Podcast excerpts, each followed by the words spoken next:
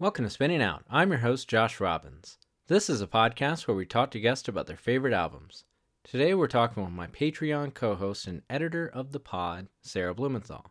We sat down to talk about Juliana Theory's second album, Emotion is Dead. We've been having a lot of fun with episodes on the Patreon, so we decided to try and bring it to the main feed a little more often. In the past, we would give you a little sneak peek every 10 episodes, but figured why not cut that in half and bring you one every five or so episodes. On that note, check out the Patreon. That's patreon.com slash spinningoutpod. You can subscribe for as little as $1 a month or more, and you'll get an exclusive episode every week. Like I mentioned, it's been a lot of fun, so we'd love for you to hear those episodes. Follow us on social media, Twitter and Instagram, at spinningoutpod. Gonna stress this one as well, so if you've been a weekly listener, then go leave a review right now. If you use Apple Podcasts, then leave five stars or even a review. If you use Spotify, then go follow our page and leave five stars as well. Definitely helps a lot, like a lot. Sarah recently released an album with her band Faye, and our band, Alright, has an LP that we dropped in 2020, so check both of those out. Just a little behind the scenes, we've recently taken Alright out of hibernation and expect new music from us next year. But more on that later. Okay, here we go. Let's chat with Sarah.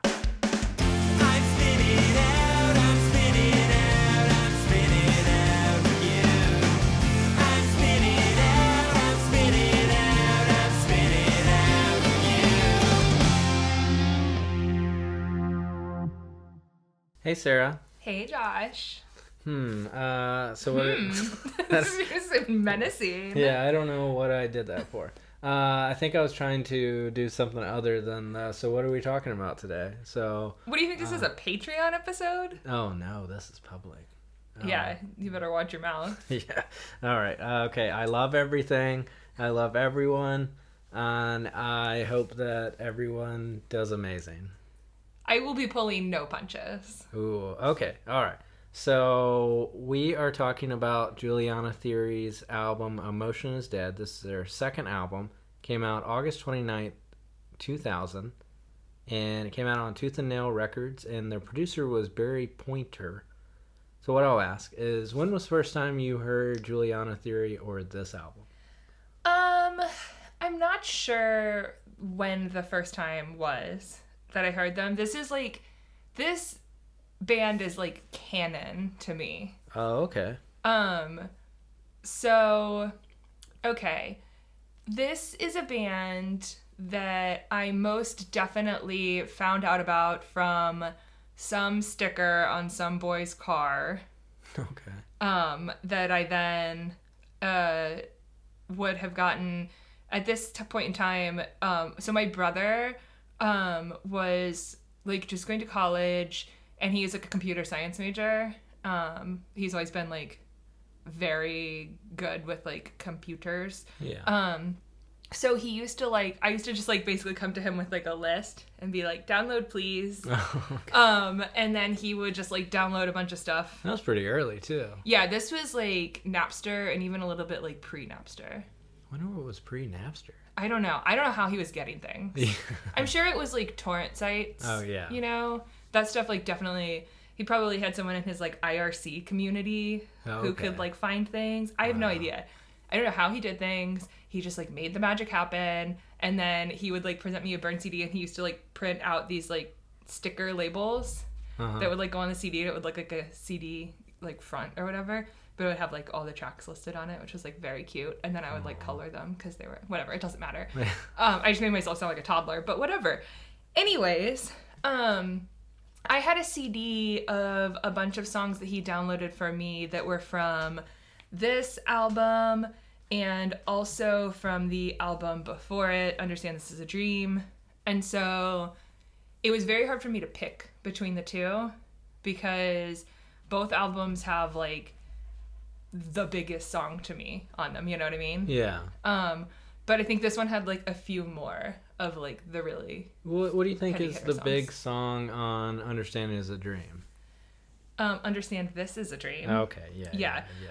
Um, Duane Joseph was huge. The closest thing, big. Constellation, big. Yeah, I I think what was funny is I actually mentioned to um, Neil, my bandmate in Late Bloomer, I was like, "Oh, we're doing Juliana Theory," and it's like, "Which album?" And I was like, "Emotion is Dead." And he's like, "Why aren't you doing Understand This Is a Dream?" Like, Neil's such a bitch. yeah, and I was like, "What's the kind of like what's the You difference?" like in, neg like, someone's the- album choice. Yeah, and, Um, I mean, it could have just as easily been that one. It's so funny because I feel like Neil and I have a lot of like weird parallels in our like music history um, of like the things that were like important to us, and it always like weirds and it not weirds me out. That's not like the right way to say it, but I just think it's like so funny because I feel like I would never guess that we had like a lot in common Mm-hmm. musically, yeah. but we do. Yeah, I mean, um, I yeah, I was kind of surprised that this wasn't his favorite. I I feel like it's like they're kind of just like different sides of the same coin. I don't know if I'm using that that correctly. I feel like it's like if you want kind of the rawer version, but I feel like they're still kind of doing going for things that they realize more on this album. Emotion is dead. I think that's actually probably like it makes total sense to me that he likes the other album better Uh-huh. because like it's a little more like loose Uh-huh. and like you know work it out in the studio. Yeah. You know yeah. what I mean? Yeah, yeah. And I feel like that's like Neil's lane. And this album, I guess, feels more a little like planned, oh yeah, for sure. you know? And Yeah. that's more of like your lane. Somewhat. I feel like it's like um actually that's where I'm surprised. I guess I'm not really surprised. We do both seem to grab those records, but like I feel like if I'm using him as a comparison, I feel like Neil doesn't always grab for like the more punky thing all the time. He's Maybe you really should just like have Neil on the pod and talk to Neil about No. Neil's opinions. I don't want to do that. Um, but like, so okay, this "Emotion Is Dead" does not feel like a like a punk record. Like it feels like they're going for something bigger. But actually, I mean, usually I feel like on this podcast I do a thing where I'm like, eh, it wasn't. But I didn't really have like a early connection with Jul- Juliana Theory, like. So I feel like I can take this record for what it is, just looking back. You never listened to this band No, not as really. a I young don't think. Joshy? No, I think Wow. that the only way I feel like it ties into the thing that I repeat myself in all the time. The only thing I remember about Juliana Theory was, oh, that guy used to be in Zao. That's the only thing I feel like I ever remember. I know I probably like my friend Brandon probably like Juliana Theory, but like, I think the reason he would have listened to them is because he was on in Zao. Who Like- was in Zao? Brett Detar. Really? Yeah. I didn't know that. Yeah, and he was on like a really just uh, where blood and fire bring rest. And what I remember about that album more than Zao themselves is the sample that's from the movie The Prophecy. Of course you do. Yeah.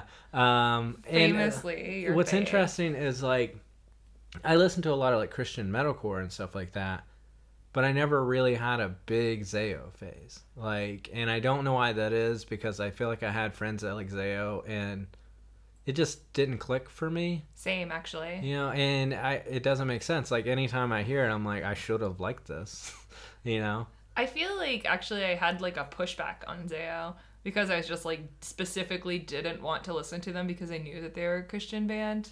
Oh, okay. Which is funny because I listened to a lot of other bands like not not knowing. Hmm Yeah, I, I think that.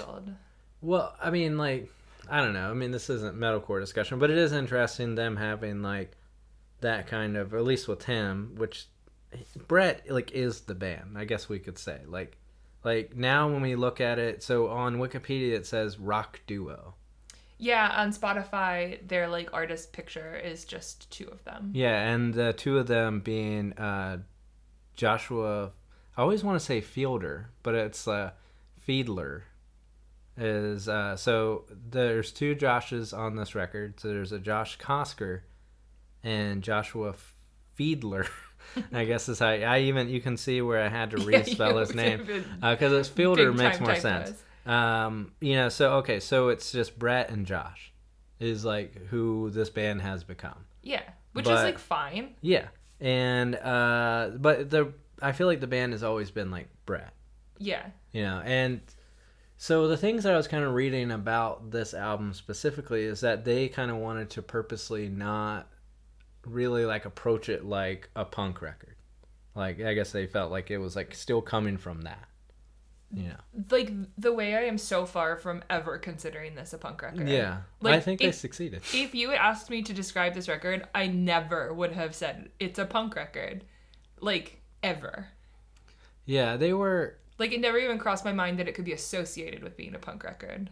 they so when they were writing the songs, they I think one of like the demo versions they were kind of like, "Oh, we can go even further." So what they say, and I don't know if this is almost like a revisionist thing with like interviews, but you know, they they, they were like, we listened to a lot of like classic rock at the time to purposely kind of like put themselves in that head space to like not really reference like emo That is of the so day. weird. I also think it's like, I, I mean, I think it works because you're kind of thinking of those arrangements more than you're thinking of like what kind of emo arrangements or like punk and stuff of the time. Punk, I guess, in quotes, you know, kind of like emo slash things. Sure. You're you're probably thinking of like how to put songs together in a way that you're not like focused too much on like where distortion fits. You're trying to like think of the song as a whole, you know. Uh, but you know, at the end of the day, it's like it still does fit in like what emo, indie, alternative rock kind of sphere. Right. But I do think that I don't know. Maybe I'm getting ahead of myself too much. I feel like you are because I'm, I'm, like already not in the middle there. of this episode. I All am not with you. So you. let's go back to you uh, having the burn CDs. So I, I kind of want to know what the climate was with. Do you feel like you had other friends that were listening to Juliana Theory? No. No. Actually, so I like distinctly remember um like there's a song and like my brain is just still simply not working. Um um um um um um um oh we're at the top of the world. Okay. And so I like distinctly remember putting that song on like a mix CD for um like one of my best friends in high school and I was like, "Oh, this is like us." Like this song is us. And she was just kind of like, "Cool." and I was like it was I was like pissed. I was like low key mad because I was like, "No, like you're not like listening to me. Like this is us."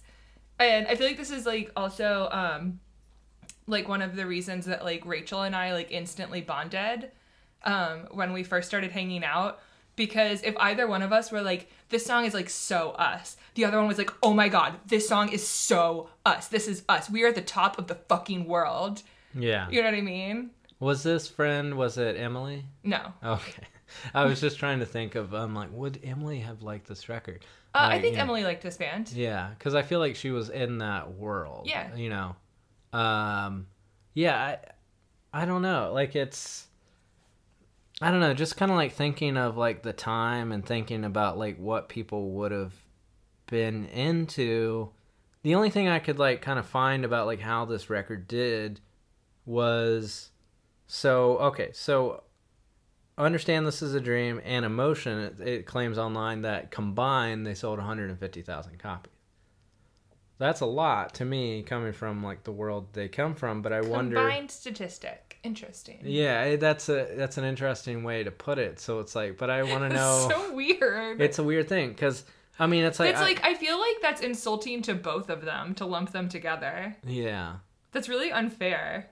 But i'd like to talk to the editor.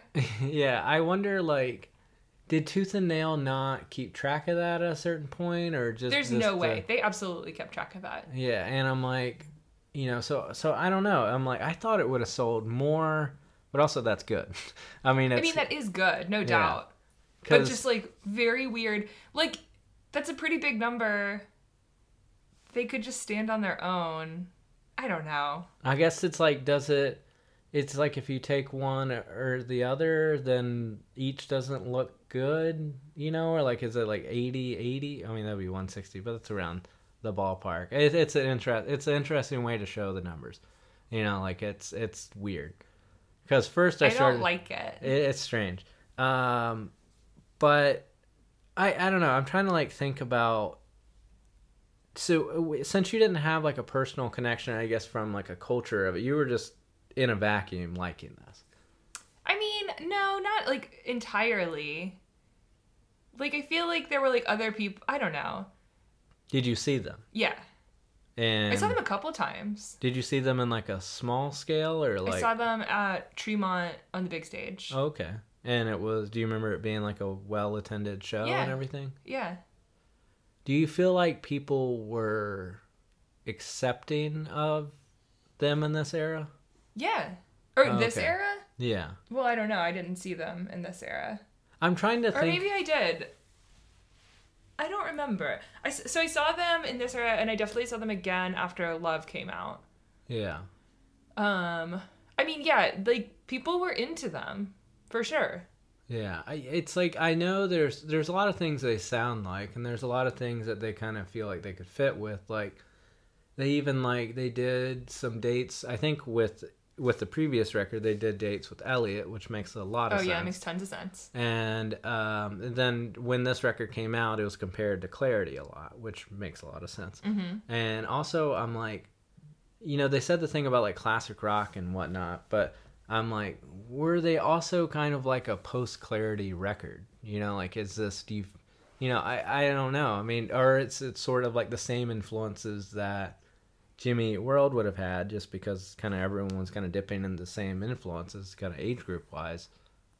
Would that have informed? When in 2000 did this come out? This came out August 29th, 2000, and I believe Clarity was like February 1999. Well, I mean, if we're referring to music in a pre clarity versus post clarity world, which I am certainly a fan of, um, this is like, I feel like far enough from that to be considered post clarity. Yeah, and I think that what I mean by that is, you know, uh, maybe I'm covering It's my like far tracks. enough away to be like influenced, by Influenced, clarity. Yeah, I totally know what you mean by that. But yeah, I mean that's a whole year and a half. Like that's enough time to to like let that work into your brain for sure. Yeah, But I- like do I think that it is? I don't know. Yeah, I don't know. I mean, and if it sounds sort of like a negative thing, it's it's not because I think that in my head, and this could be a distance thing. I feel like Clarity potentially allowed bands that wanted to kind of like go for it more to kind of give that license to do that. Yeah, I find it like funny that you say that because to me I'm like anything that could put anything I made like in the orbit of being compared to clarity is like good. That's a Yeah, but I wonder if, in a sense, like if you had a peers band that, because it's like they're a band at the same time, if people were just like clarity, clarity, you'd probably get annoyed. Oh, so by it. like people comparing my band to Cayetana, yes, but which I still take as a major compliment. it's a compliment, but I feel like there's tight. Okay, so imagine like uh, that first Cayetana record, and you released your record a year after, but then you have to hear people say it's an influence, but then you're like, we were writing songs at the same time. yeah, I mean I, that's basically like my experience. Um, yeah, I guess even yeah, definitely with like that Faye EP, it was kind of a and like, but I'm fine with that. Yeah. I feel like I would be annoyed by it. Well, you're a hater. But also, it's like uh, there's always something, usually in an era of music, there's something in the era, error, that I feel like, Error. well, era, The and air. air, that I feel like people, that things that are, people are referencing. As a culture, we're referencing a lot of similar things. Yeah, Because like they they did this thing online, and I don't know if it's like a Wikipedia retelling of it, but they could have said this. They were like, "Oh, we were influenced by like Iron Maiden," and I think they said Radiohead, and it's like, yeah, sure, but it's like, you know, it's like you? It, it's sort of like it feels like one of those things where it's it's just like you pick a general band and you I say you're an hate that. Like, as someone who is like recently just in an album cycle, people love to ask you like what you were influenced by. Like, what is this record influenced by? And it's like, bitch, I do not know. yeah, Like, it's influenced by mental illness. Would you like anything else? You could draw your own conclusions. I have no idea, but it's true. Like, I have no clue what influenced. Like the way I write, I Yeah. I don't know. I try to like figure that out all the time, but like I don't know. Well, another thing too with it being because I listened to a interview, I believe um, it was on Washed Up Emo. Like this might have been like five years ago now, but Brett was on there talking about. I, I believe this, this is what how I remember it. Um, essentially, they kind of a lot of the conversations of Washed Up Emo will be like a band deciding if they want to be on Tooth and Nail or not. And so, like with Hopesfall, it was like they just kind of didn't want to always be considered a Christian band, even though they were Christians.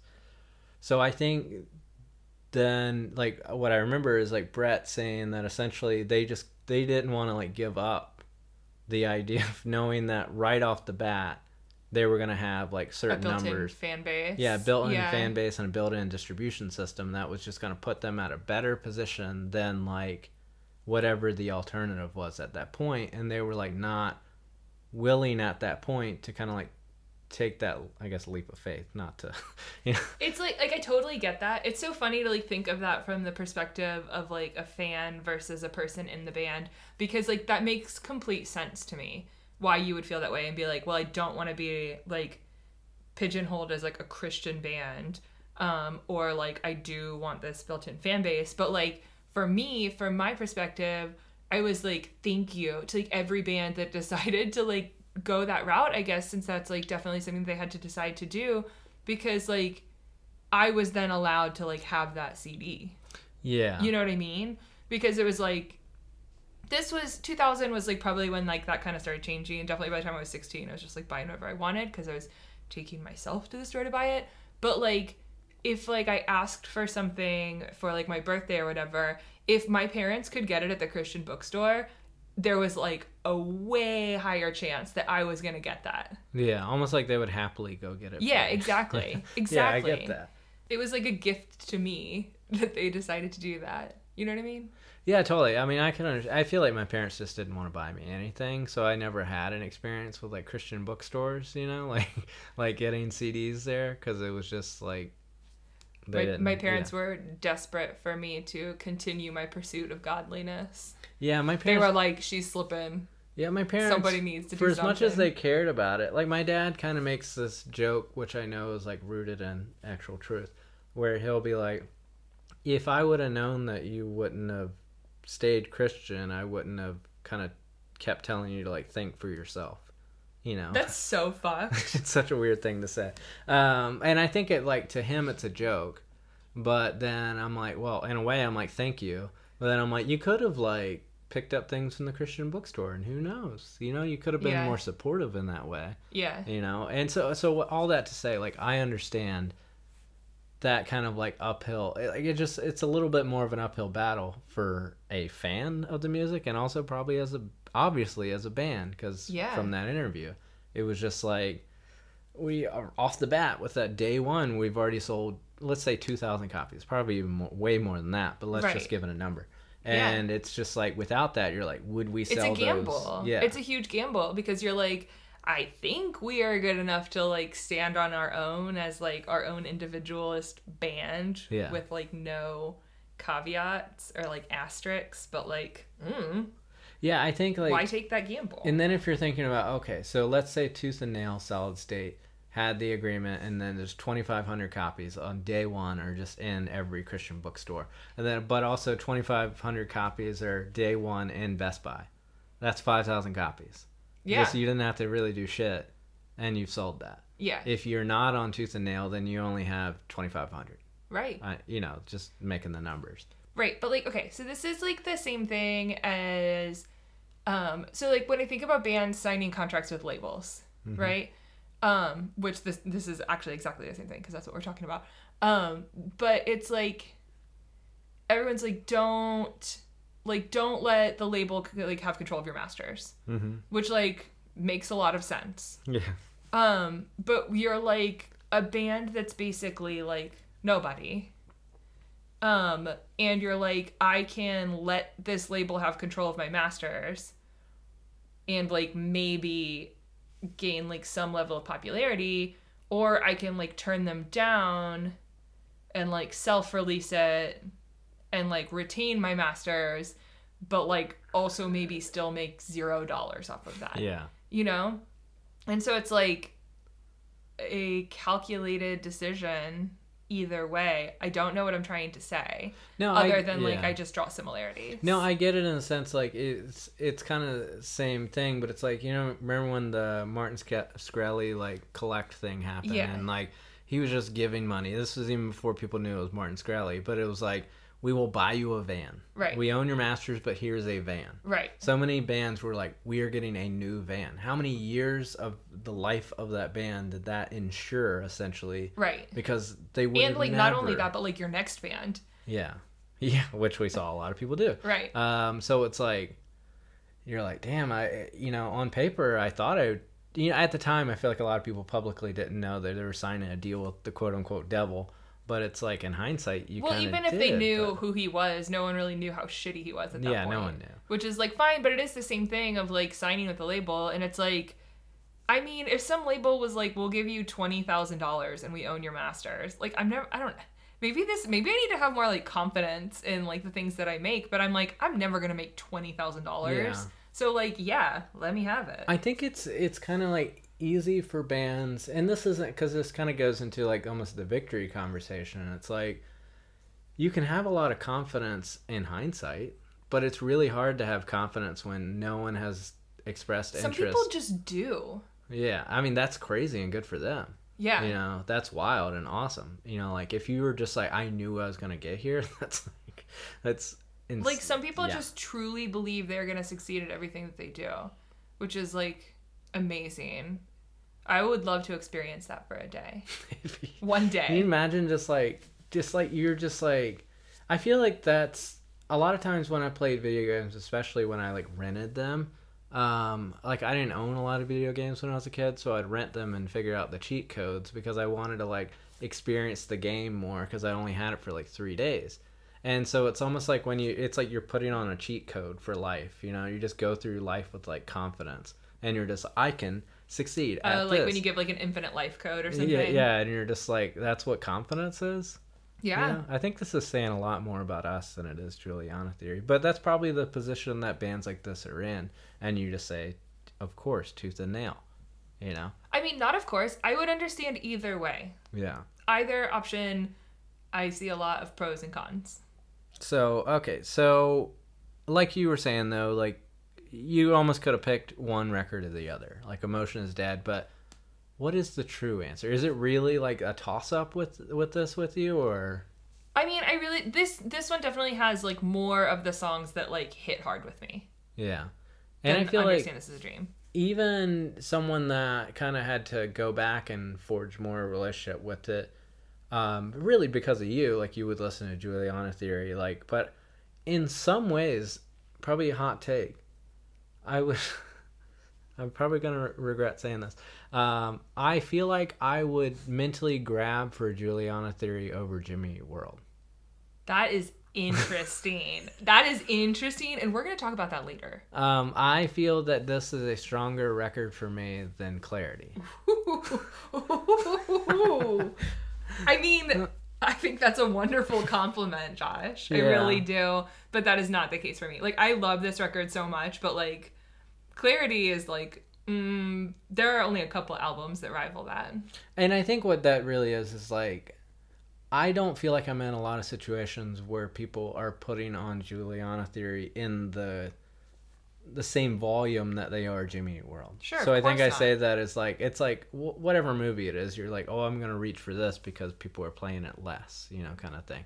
Like, uh, oh yeah, we love an underdog. yeah, I yes, I'm always like pro underdog, which is interesting to kind of think of them as an underdog.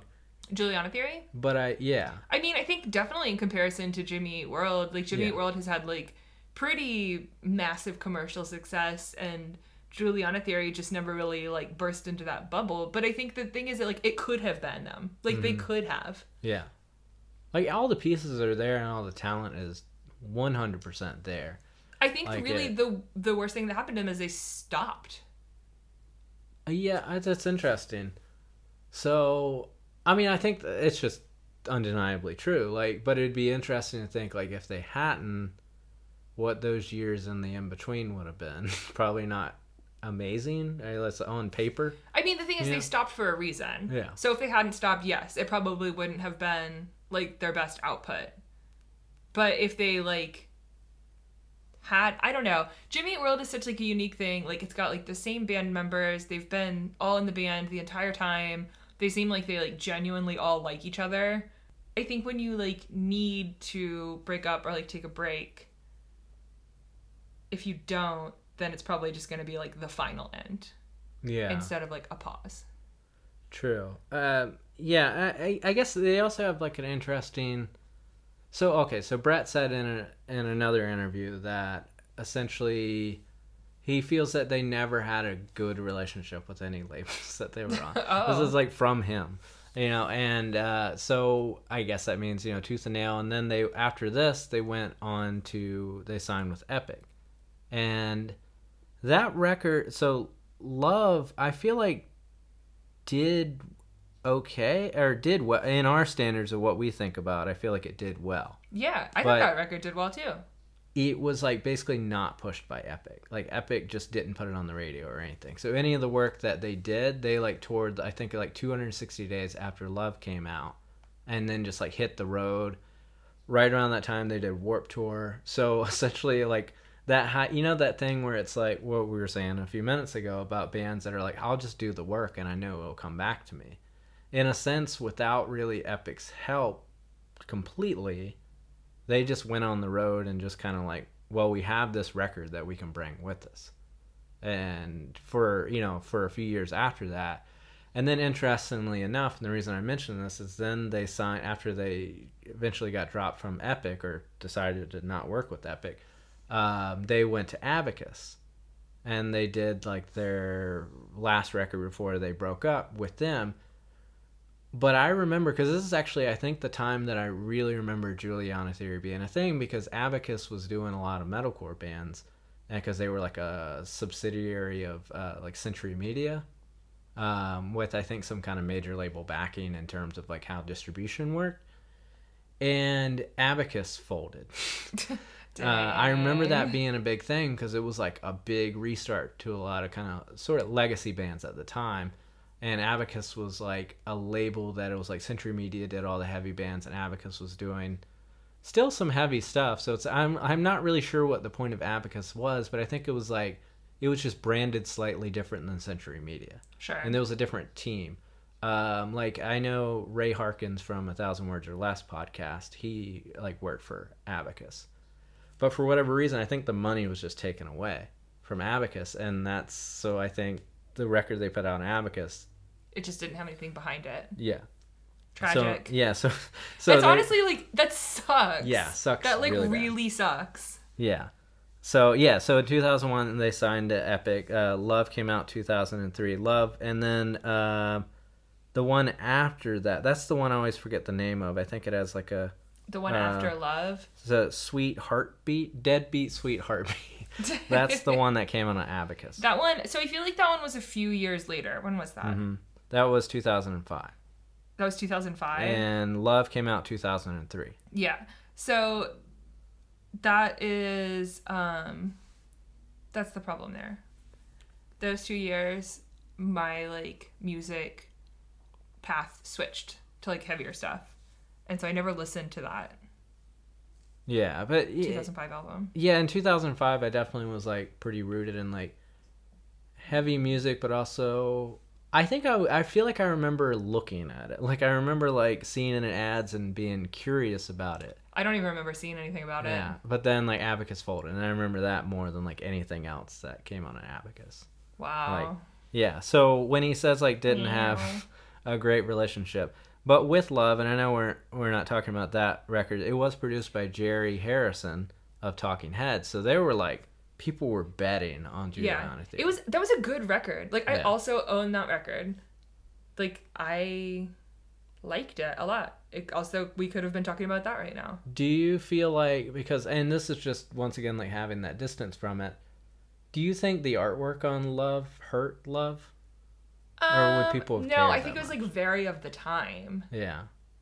Because I remember it kind of being busy. Like I it remember it being kind of busy and also not really telling you what it Yeah. was. No, it's it's like in my opinion, it's giving Incubus. Okay. Well, that's the thing though. Okay, did the people that I think this is always Juliana Theory's problem. I say this as someone who's not really a successful artist, so anyone listening, please just disregard me. Um, so just doing a thought exercise. Um, did they always try and market themselves slightly out of the realm that they were accepted in? Oh, like maybe were they cursed to be a band that wanted to sound different than they actually did, or like wanted to? I Yes and no, because I think that potentially by even at the standards of where they were on Tooth and Nail, being uh, once again, if we're putting them in Jimmy Eat World Camp, is that slightly outside of the comf- comfortability of your typical tooth and nail. You know what? I wonder if like choosing to go with tooth and nail really did hurt them in that regard. I know I'm just reframing what you're saying as you're like looking at me mm. like you're No, just no, no, no. strangle me. But like, okay, so like, what if Jimmy World had signed with Tooth and Nail? I think that there. I think you're right in the sense that I think the only thing I can think of a comparison for is Tribunal Records, and any pe- any person of that time frame would have killed to be on Tribunal Records. I remember that I had a conversation with the Kill Whitney Dead guy, which sounds like I'm making this up, and it sounds so stupid now in hindsight, where the guy was like, uh, "Record something with Jamie King, like record like a single, and let's talk." And we thought that basically meant we were on Tribunal, and like that would have And you still didn't go record we didn't fucking King. do it. Like we're so stupid. But like I'll, the kind of the talk of the time would be like essentially you could get signed to Tribunal and that'd be great, but you would never grow past Tribunal. You know, Oh, funny yeah. because we're talking about metalcore bands, but the the idea of the curse is there. I feel like it's like once you kind of get pigeonholed in tooth and nail. Can It's you think of any tooth and nail bands that grew out of it? um, Juliana Theory is the best example. Further Seems Forever was a Tooth and Nail band. Yes or no? I'm not 100% on that, you know, um, but, you know, because I didn't do the research on them. What do you mean? episode. You didn't do the research on I- every band I, supposed know? To, yeah, I, I don't know, but that would be interesting. So if that's true, they're the one, they're they're Let's the example. Because when I think of, I don't want to go too far on the tribunal thing because I feel like there's holes with it. Um, there's not that many examples. I feel like of bands that kind of were able to grow out of that, um, because I think it kind of becomes a label, in a sense that it's it's hard to kind of like shake. I get that. Yeah. So so okay, so back to the thought of love then. Yeah, Further Seems Forever was on Tooth and Nail. Okay, interesting. Um, but you know, I think what ends up being the reason that Further Seems Forever kind of gets remembered differently is probably all Chris Carrabba. No doubt. You know, and not that's not. I mean, I I love Further Seems Forever, but it's like I think if like Brett Detar had a very successful solo career, um, in ways I think he did, and we'll get to that. Um, in a way of like actually playing big rooms and things. Sure, in the same way that Chris Carrabba has with Yeah. Dashboard. Then I think that we would be talking about Juliana Theory differently, potentially. Or his fame could have grown in a way that he didn't really need to talk about Juliana Theory in that way. I mean, I think this is such like a. It's all fantasy football. Or not, this isn't even fantasy football. I'm thinking fantasy It's just football. fantasy, Josh. Yeah, It's not just fantasy, football. Still in my head, fantasy football has like orcs and Like I feel like that's a bad Elves. comparison because like I feel like the Juliana theory could have gotten very big on their own right yeah. if well, like things were different. Which is like I mean, I know. you know, I mean, whatever. uh, really, a lot of this podcast is essentially like the what if kind of comic book series thing. It's like it's like it didn't happen, so it didn't. But potentially, if it did, could it be this? yeah, I mean it's it's it's I think yes. Okay, here's the you were looking for the term armchair football. Yeah, Perhaps, Yeah, instead of about fantasy football. yeah. Um, okay, so around the time that this actual album came out, they toured with Something Corporate on like a co-headlining tour. That tracks. So it's kind of like just to put in perspective, like what they were doing off the strength. is it because this. both bands had keys? I feel like that's rude. probably, probably. I feel like Uh, that's true. Yeah, and I guess okay. So I guess let's go back to just the meat of what this album is. We've done so much what if around it. Okay. Um, I don't. I, okay, do you want my criticisms of this record? I mean, eventually. Okay, um, because my criticisms that I'll tell you in a few minutes aside, I think that I would put this in the canon of like perfect record. this is not a perfect record. It's not a perfect record because of my criticism. okay, so you're saying that like if the things that I don't like about this record were not there, this would be a perfect record. Yes, and once if, again, our, if I our- liked every single thing about this record, it would be perfect. well, I don't, I don't dislike any of the actual songs that are on this record. okay. My criticisms with the record are the same criticism I have with every fucking episode that we do. Is this is too long, and it's too long because of the electronic-y tracks are too long on this. I like the concepts, I like the vibe that it puts on the record, but the fact that like uh, Emotion is Dead part 2 is oh wait, sorry. Um wait, This is Your Life. Or what's your, what's the one that's like 9 minutes long? Is that I think The way This Is Your you Life. and I consume music is so different, Josh. It's so different. So the first time you get like an, a sort of electronic kind of vibe song is "Emotion Is Dead," the titular track, but you know part one. Um, it it feels like one of those things where it's an interlude, and that's cool and fun on an album, but it ends up being like four minutes of like a feeling, you know. And so I'm like, I know it seems crazy, but I think you could cut that song and it not really mess up the flow of the actual songs on the record. um, the song you were actually referring to is "You Always Say Goodnight, Goodnight." Okay, Um, yeah. And also, the other thing that I think is interesting about that song is like the first time I heard Phoebe Bridgers' "This Is the End," Mm-hmm. Like where they just like get all like shreddy and she's just like yelling at the end. I was like, this is a Juliana theory thing. That would be interesting if that's in at least even in the back recesses of her mind if that was ever. That was like my immediate thought, which is like very funny. I love Yeah. this song. I think it's great. I think it's annoying and overbearing, and I just love it. I feel like it would be okay. So the with it being like nine minute song, comparing it to Clarity, it makes me think of Goodbye Sky Harbor. Yeah, And that was like a thing at this time. Yeah. But it's like, was there some rule? I wish someone could tell me. Was there some rule that your record had to be over 45 minutes at this time? This Like- is making me think of John's tweet from just one day ago that said something like, "Who says we can't make a ten minute song?" While I- they're like recording this weekend. I this am week. totally cool with there being 10 minute long songs, but I still feel like albums don't need to be over 45 minutes. See, like, okay. Uh, When like I- I feel like you listen to albums and are like, I can't wait for this to be over, and like I listen to albums and I'm like, I wish this never ended. But it's sort of like I try and think of it in the confines of like that product itself, and I don't think that those tracks really add anything to the whole scope of the record. I disagree. I really enjoy them. But I think your feeling of them would be the same if it was five minutes as opposed to nine minutes and 30 seconds. I mean, I feel like this song isn't even one of the ones you're talking about. Like, you You're always talking- say goodnight. Uh, so basically, Emotion is Dead, part one and two. Those are like the And- interlude things. Yeah. I just, don't- I think essentially you could cut all three of those tracks and the record is like unfuckwithable. Interesting. I think the songs that the actual songs on this record are, there's not a bad song. Except for those three.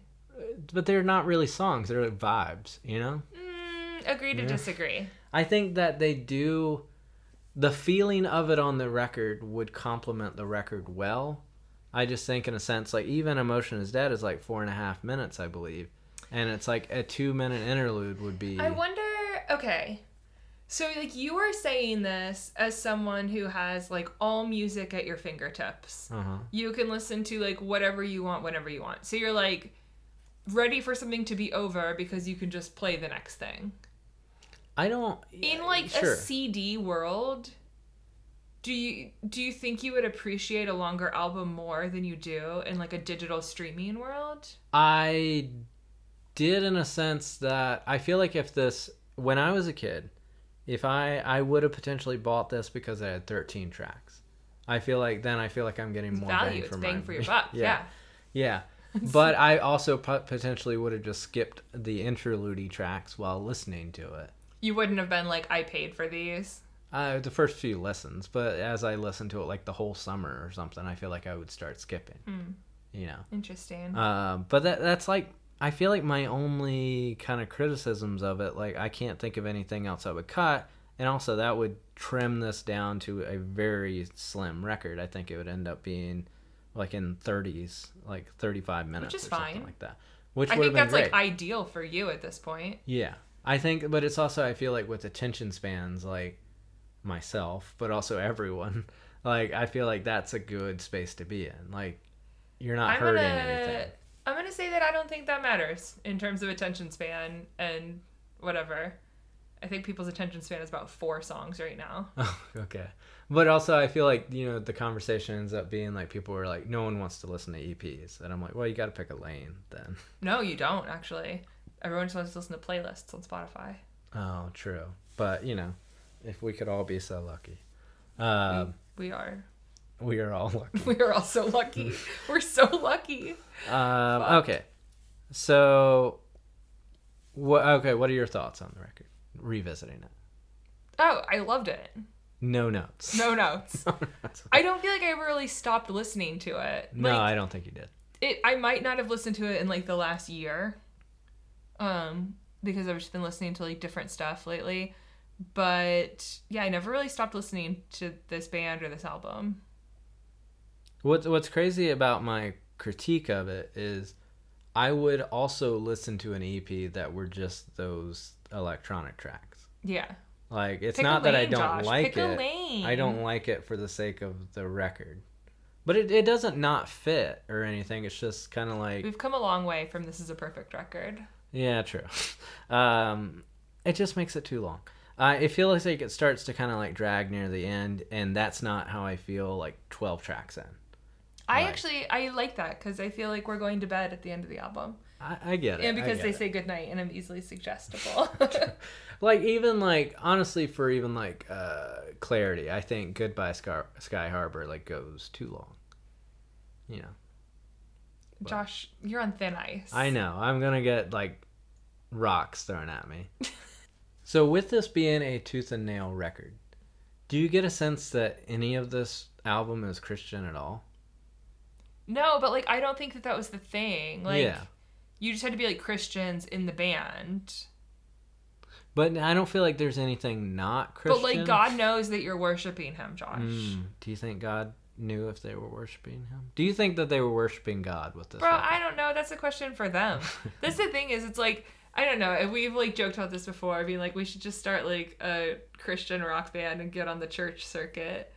And like I mean, I guess that's the same thing as like signing with tooth and nail. You're like, oh, built in built in circuit, great. Built in people who will care.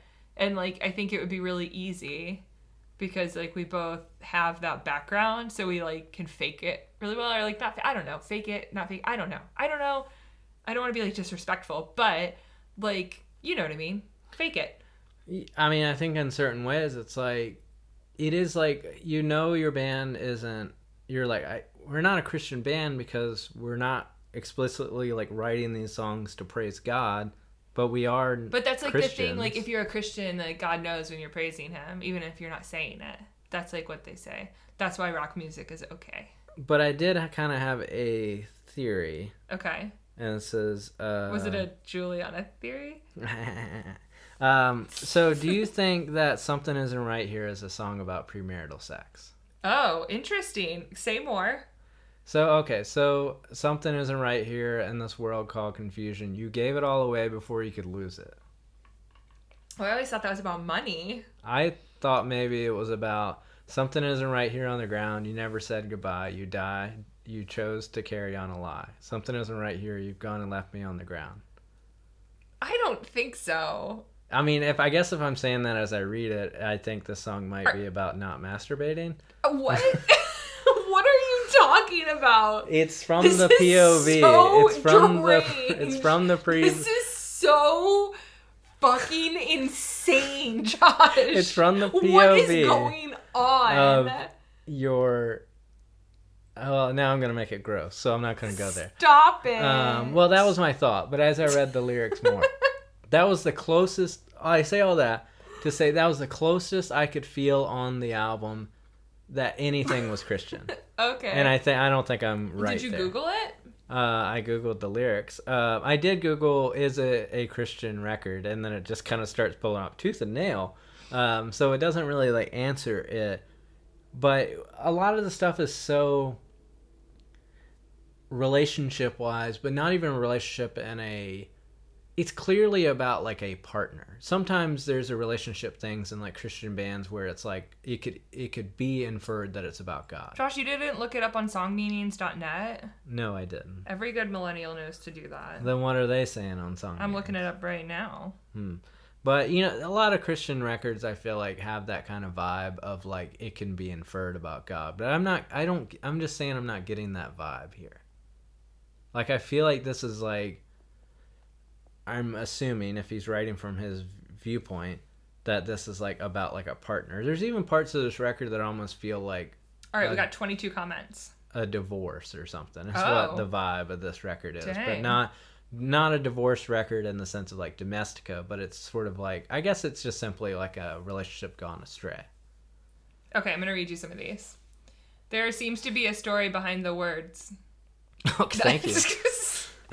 Uh, um, this song is depressing, but it's good. Yeah, Um, thank you. okay.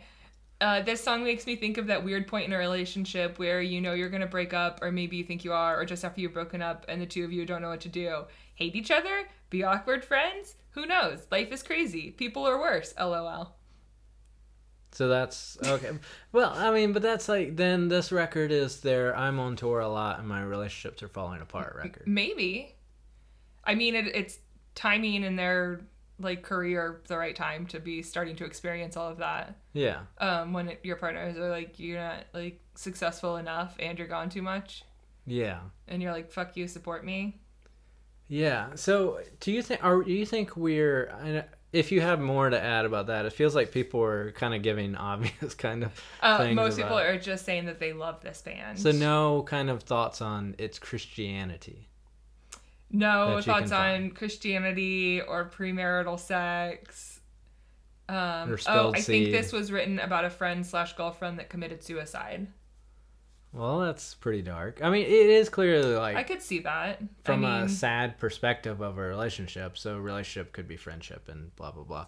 Um, so okay, to kind of take us back to something we mentioned earlier, do you think we're right about the idea that this is like a band that never quite got over that hump?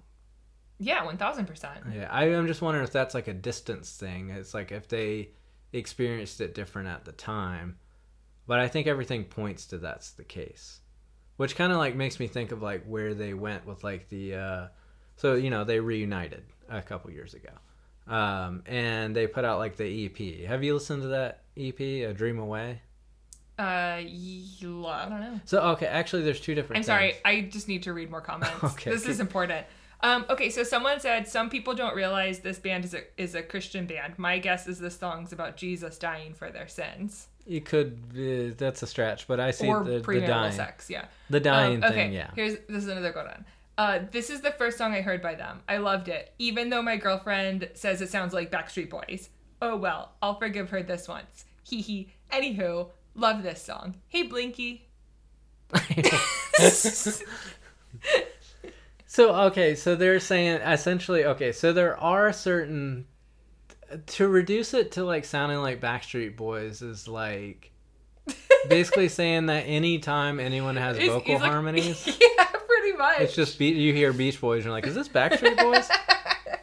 Like just like if you just do anything pop, it's just the history of pop. There is a lot of pop, but all music is pop in that regard. You know, and there are some certain aspects I think to this album that I think like it feels like a band taking a big swing. But it also like doesn't feel it doesn't feel manufactured. Like it feels like they were I mean, it's just very well mixed. Like it's crazy. It's still sounds really good yeah. as a record. Like a lot of these records kind of end up sounding kind of bad. Yes. Um, but I'm like, whatever choices they made, like, were very smart in the long run. Which I don't know how you would know that. I guess you're just lucky. Um, you know, I like a lot of like heavy records from which this isn't. Feel like I'm like, what was anyone thinking? Like things that came out on like Warner Brothers, and you're like, was this cool at the time to just make your record sound like this? But this feels like classic, you know. So I'm saying, What I is love- it? Is it classic or is it cool? Um, it's probably more. I mean, can can it be both? No. Okay, You have to then it's more one. classic, Okay. uh, which I think is the better in the long run. More like um Iron Maiden and Yes. uh, I guess in that sense of what, but that's like it's so like I think there is a timelessness that Iron Maiden has to me personally. So I guess I can see that. yeah, You know, there's a way of producing. I tried to actually think about it in the context yeah, of Iron that's Maiden, okay. but I'm like that you're just doing a history of rock music, which I think they were. That's what they were trying to do with this. Like it's a this is a history of rock music. Sure, this Yeah, is keyboard is here and bass is here. Okay. Uh, blah blah blah. so, so actually, okay. So they have a EP, or it's actually a collection, and they re-recorded songs from their catalog, and they put mm. that out. But they also did like an EP, I think last year. And someone told me that they thought it sounded like Imagine Dragons, but I'm like, Oh, I no.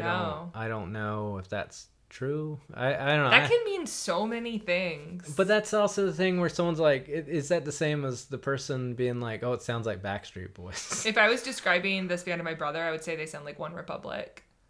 I mean, does it not? I mean, like, can you say that and be correct in a, even if you're In in like a it? explaining it to my brother way, I feel like that is correct. yeah, Like there are enough elements that sound the same that like that's a good point of reference for him. well, it's like they they have always been a band that use like they use drum machines, they use keyboards, they use so in that sense, there it's like Yeah, I'm right. you're just like like when people are like, "What do you sound like?" and you just go like, "I don't know, Green Day." You just like want them to leave you alone. You're like, "Yeah, we sound like One Republic," and they're like, "Okay, cool," you know, and you just like go about like that's I what hope you start telling people that. about I'm just gonna bands. start telling people we sound like Imagine Dragons because it's like it doesn't feel like you're really telling anyone anything, you know. Is this how you get really popular? I think it's like okay, sure, maybe it sounds like Imagine Dragons, but it's like you're just trying to make a record for 2022. Sure. So wouldn't everything kind of sound like Imagine Dragons if you're, you know? Sounds like don't a know. rock band. I it just it feels like the comment of "This- my girlfriend said it sounded like Backstreet Boys. like it's like it doesn't mean anything. Um, Maybe it meant she really liked it. it could have very well been like you know, but that's funny too. Like if she liked it a lot and she's like, I like it because it sounds like Backstreet Boys, and then he was like, I don't want this anymore. You know. Um, so okay, so I kind of hinted at it a little bit. So after after the band broke up in 2006, Brett went on to kind of like he had a solo career. Have you listened to any of the solo I stuff? have. It's been a long time. And um, it's kind of like he looks like he kind of like rebranded himself to be like country musician guy. And uh, at first I was like, did this record do well? I couldn't like because it just didn't have a lot of information. But what I found out is a lot of those songs from those solo albums like were on like a bunch of TV shows like Nashville and like That's what's like up. you know there there were a bunch i didn't write them down but like almost every it felt like smallville and like everything from that era is like he had it was like more than five and i was like holy shit so i'd be like that was a success Yeah. but i think that kind of success in that way really feels like it kind of changed his trajectory in an interesting sense that it's like i can be successful in a way that's not the tour model Mm-hmm. you know not like rely on radio and you know like i guess It be was his more in own the personal COVID. yeah, I guess. Yeah, before in like 2010. Um, and he still seems to be like working in that realm. And so he became a film composer. Go and off. he does a bunch of film scores for like horror movies now. That's really cool. Yeah. And That truly is the dream. it actually. really is the dream. Like he so okay, so his first movie that he did the music for was this horror movie called uh, Devil Inside.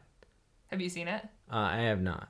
Um, and he also did the music for uh, it's called W E R. Or it might be Where. I assume maybe it's about a werewolf. but um, and then he did the music for Brahms' Boy Two. I've seen Boy. Okay. Um, and it's almost like a it's like a evil doll movie. okay. I haven't seen the sequel.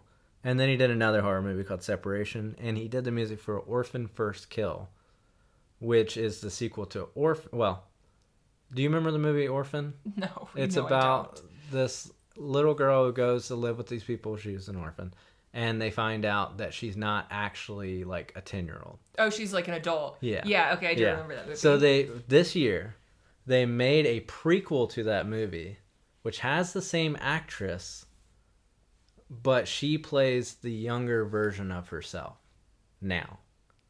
Interesting. Yeah. So she's like whatever, like thirty something now, but then they do a bunch of like those Lord of the Rings perspective shots where it makes her look shorter, but sometimes it's just straight up. Like she still looks pretty young, but it is, it's a wild movie. but uh, to see that he did it, it was like it's one of those movies where I'd be like, this might not be a good movie, but you should 100% watch it. But also, I feel like they made the movie knowing that it was just going to be bonkers. Uh, Yeah. so all that to say, he did the music for that movie, and that's amazing to me. Like so much respect. The full circle moment. Yeah. So I don't I like I don't know where else I'm going with it. I guess like if we think about like uh so since you never stopped listening to this record. Never. I've never. I've been listening to this every single second of my life. pretty much. Um did you have any kind of like did anything change from like the last time you listened to it to this time? No. Any different? Okay. Literally nothing. Um, I feel like I've known that I'm a fan of this record for like years now, Mm-hmm. Okay. and this Okay. this just instilled. I know I had my slight criticisms, mhm, but mhm. I feel like with that, it's it's a great record. You like love better. No, No, that's I think surprising. this is their best record. Interesting. I thought for sure you would have liked that one better. I don't know if I. I don't think I've spent enough time with Love. I feel like I've spent the most time with their first two records. Interesting. This one even more than the other, but I did spend a lot of time with uh, within like the past like what 15 years at this point now. Like I feel like I, re- I developed a relationship with Juliana Theory. Interesting. I think that you should. Uh, you should give a listen to Love. I think you would really like it. Would you say that I would love it?